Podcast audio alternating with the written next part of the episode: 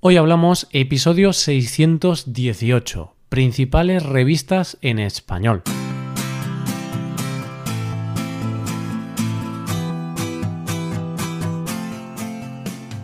Bienvenido a Hoy Hablamos, el podcast para aprender español cada día. Ya lo sabes, publicamos nuestro podcast de lunes a viernes. Puedes escucharlo en iTunes, en Android o en nuestra página web. Recuerda que los suscriptores premium pueden acceder a la transcripción completa del audio y a una hoja con ejercicios para trabajar vocabulario y expresiones. Hazte suscriptor premium en hoyhablamos.com. Hola oyente, ¿qué tal? ¿Cómo va todo? Comenzamos una nueva semana. Como es lunes, hablamos del tema del mes. Este mes estamos hablando de la prensa y hoy hemos decidido hablar sobre revistas.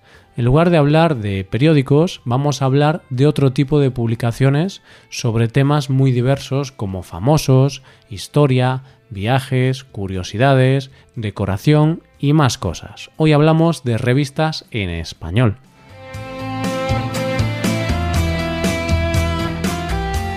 Hace poco leí un estudio que decía que el 41% de los españoles lee revistas. ¿Qué te parece este dato? A mí me parece bastante alto. Supongo que en él también cuentan las personas que leen revistas en la peluquería. Porque hay que reconocerlo, ahí es donde más lectores de revistas hay. En la peluquería casi estás obligado a leerte alguna revista. Habitualmente del corazón, claro, para estar al tanto de todas las novedades del mundo de los famosos. Y precisamente las revistas del corazón son las más leídas en España. Es increíble. De las 12 revistas semanales más leídas, 8 de ellas son revistas del corazón. Por ejemplo, Pronto es la revista de esta temática más leída y también es la revista más leída en España. Tiene un total de 2.300.000 lectores. Después tenemos a Hola, con casi 2 millones, y después estaría Lecturas y 10 minutos, con un millón cada una. Parece que a los españoles nos encanta este tema. nos encanta el morbo de saber todo lo que pasa en la vida de los famosos, las bodas, las rupturas, los problemas, los embarazos y sobre todo los cotilleos. Pero tranquilos todos porque no solo nos interesamos por el cotilleo y por los famosos. Es cierto, en las revistas semanales los temas del corazón arrasan, pero después tenemos otras revistas que no son semanales, sino mensuales, y aquí sí que hay mucha variedad para todos los gustos. A ver, es normal, producir una revista semanal requiere mucho trabajo y también requiere que haya mucha información y sobre el tema de los famosos, pues es bastante sencillo producir noticias, porque hay muchos famosos y siempre están haciendo cosas. Al final, que el famoso de turno aparezca comiendo en un McDonald's o, que aparezca vestido con un traje raro ya es noticia y pueden dedicarle a eso casi una página entera. Así que es posible hacer una revista semanal. Pero para otros temas, lo normal es hacer una revista mensual. De hecho, casi todas las revistas son mensuales, porque así elaboran mejor el contenido y hacen artículos y reportajes más currados, más trabajados. La revista mensual más leída en España es National Geographic, con un millón y medio de lectores. Doy por hecho que ya la conoces, porque esta la conocemos todos. Es una revista internacional que se edita en 34 idiomas distintos alrededor del mundo. La edición española comenzó en el año 1997. Esta revista es de divulgación científica y trata temas como la geografía, la arqueología, la cultura del mundo, las ciencias naturales o la historia. También tienen varias revistas todavía más específicas como Historia National Geographic o Viajes National Geographic. Y otra revista de una temática parecida es Muy Interesante, la segunda revista mensual más leída de España con 1.400.000 lectores. En este caso es una revista menos científica. Es decir, muy interesante hace honor a su nombre y publica artículos y reportajes sobre temas muy variados e interesantes, por supuesto, pero no tiene un nivel tan científico como National Geographic. En muy interesante hablan de ciencia, naturaleza, tecnología, innovación, salud, historia, curiosidades y otros temas. Su lema es La ciencia amena y divertida. Viendo estas dos últimas revistas, podemos decir que los españoles somos curiosos por naturaleza. Pero bueno, yo creo que eso es más bien la naturaleza humana. No es algo de nacionalidades, es algo de la raza humana. ¿Estás de acuerdo, oyente? Otra revista muy parecida a esta es Cuo. Trata las mismas temáticas con un enfoque muy parecido, aunque es menos popular, pues tiene unos 380.000 lectores. Y ahora voy a cambiar radicalmente de tema, porque la tercera revista mensual más leída en España es Saber Vivir. Quizá no lo conozcas, pero Saber Vivir es un programa de la televisión pública que lleva emitiéndose desde el 1997. Durante 21 años se emitió de manera diaria, cada día. Qué locura, ¿no? Sin embargo, desde este año se emite una vez a la semana, solo. Pues este programa de televisión, al ver su éxito, decidió editar una revista con el mismo título y con contenidos similares. Y la verdad es que la revista también es todo un éxito. ¿Y qué temas tratan en Saber Vivir? Yo creo que por el nombre ya puedes adivinar las temáticas. Su temática principal es la salud. Hablan de salud y de calidad de vida. Hablan de temas como enfermedades, prevención para enfermedades, higiene personal, psicología, nutrición o incluso medicina natural. Tengo que decir que Saber Vivir ha recibido muchas críticas en el pasado por recomendar dietas o remedios sin base científica y de dudosa eficacia.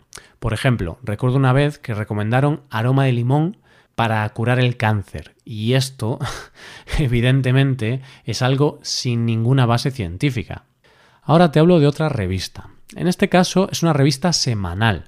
Es de las pocas revistas semanales que no tratan temas del corazón. Se trata de El Jueves, una revista que se publica cada miércoles. Se llama El Jueves y se publica los miércoles. Pues sí, oyente, esto ya te puede dar un indicio del tipo de publicación que es. Es una revista satírica que se dedica a criticar la actualidad a través del humor. El contenido lo presentan en forma de cómic. Los chistes son un pequeño cómic o tira cómica. Es un humor bastante gráfico, representado con dibujos, pero también es un humor muy ofensivo. De hecho, su humor es tan fuerte que en algunas ocasiones ha recibido denuncias por parte de las personas que estaban representadas en esos chistes o bromas. Es la revista más longeva de España. La verdad es que tiene bastante mérito, porque publicar y mantener una revista de humor semanalmente no es tarea sencilla. Tiene unos 400.000 lectores semanales. Te pongo un ejemplo para que veas el tipo de humor ofensivo que hace. En 2007, una de sus portadas mostraba a Felipe de Borbón, que es el actual rey de España, teniendo sexo con su mujer. En ese momento todavía no era rey, era príncipe. Tengo que reconocer que la imagen es de mal gusto, pero porque esa es la idea de la revista, humor satírico y de mal gusto.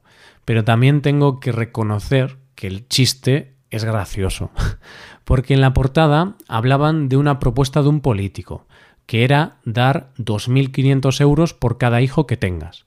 Entonces, en la portada se muestra a Felipe de Borbón teniendo sexo con su mujer y diciendo lo siguiente, ¿te das cuenta?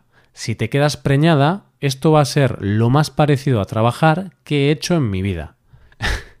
Aquí mezcla la actualidad política, la propuesta de un partido político, con una crítica a la monarquía. Pues el chiste es una crítica sobre lo poco que trabaja la realeza.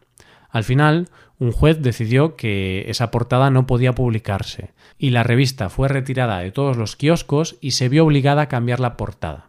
Evidentemente, esta revista no es para todos los estómagos, ni para todas las sensibilidades. Hay gente que se puede sentir ofendida, así que ya te aviso, oyente, si eres bastante sensible o susceptible, mejor no leas esta revista. Pero si te gusta el humor fuerte, directo y sin filtros, el jueves es tu revista. Venga, cambiemos de temática. Te hablo ahora de El Mueble, una revista mensual con 400.000 lectores. ¿De qué trata esta revista? Mm, por el nombre es difícil de adivinar, ¿verdad? El Mueble. Mm, no se me ocurre nada. bueno, está claro, habla de muebles, de decoración de interiores. Su contenido se centra en ideas para decorar tu casa o para renovar tus muebles. ¿Y por qué te hablo de esta revista? Pues porque a bastante gente le gusta este tema. Y ya sabes que la mejor manera de mejorar tu español es leer sobre temas que te interesan. A mí, por ejemplo, me gusta bastante este tema, me gusta la decoración.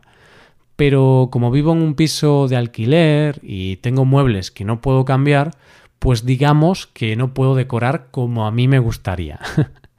y por último, voy a hablarte de una revista sobre un tema que a mí me entusiasma los negocios y las empresas. Esta revista es Emprendedores, una de las revistas de negocios más leídas en España. No tiene tantos lectores como las anteriores, solamente tiene unos 120.000 lectores, pero es normal porque es un tema más nicho. Su contenido se centra en negocios, empresas, startups y todo lo relacionado con esto. Tratan temas como ideas de negocio, startups innovadoras, franquicias, etc. Esta es la única revista que leo actualmente. Alguna vez he leído Muy Interesante o El Jueves, pero actualmente esta es la que leo cada mes. Para concluir, oyente, tengo que decirte que hay muchísimas más revistas en español. El abanico es enorme. Tenemos revistas sobre bebés, coches, cocina, pesca, moda, mm, belleza, ordenadores, videojuegos, casi cualquier temática tiene su revista. En este episodio he hecho una selección de las más leídas y de las que creo que pueden ser interesantes, pero eso, hay otras revistas que no he comentado que también son muy interesantes. ¿Y para qué te sirven las revistas? Pues oyente, las revistas son geniales para ampliar vocabulario y expresiones sobre todo para ampliar tu vocabulario por temáticas, que es lo que debemos hacer cuando alcanzamos un nivel intermedio. Así que te recomiendo buscar un tema que te interese y comenzar a leer alguna revista de ese tema. Aunque no la leas con mucha frecuencia, hacerlo de vez en cuando te va a ayudar mucho. Bueno, ya estamos llegando al final de este episodio. El próximo lunes hablaremos de la historia de la prensa en España para terminar con este tema del mes. Esto es todo, espero que os haya gustado mucho el episodio y espero que haya sido de interés. Muchas gracias por escucharnos. Por último, te recuerdo que puedes ver la transcripción completa y una hoja de ejercicios para trabajar vocabulario y expresiones en nuestra página web. Ese contenido solo está disponible para suscriptores premium. Hazte suscriptor premium en nuestra web hoyhablamos.com. Nos vemos mañana con un episodio de Cultura Española. Muchas gracias por todo. Pasa un buen día. Hasta mañana.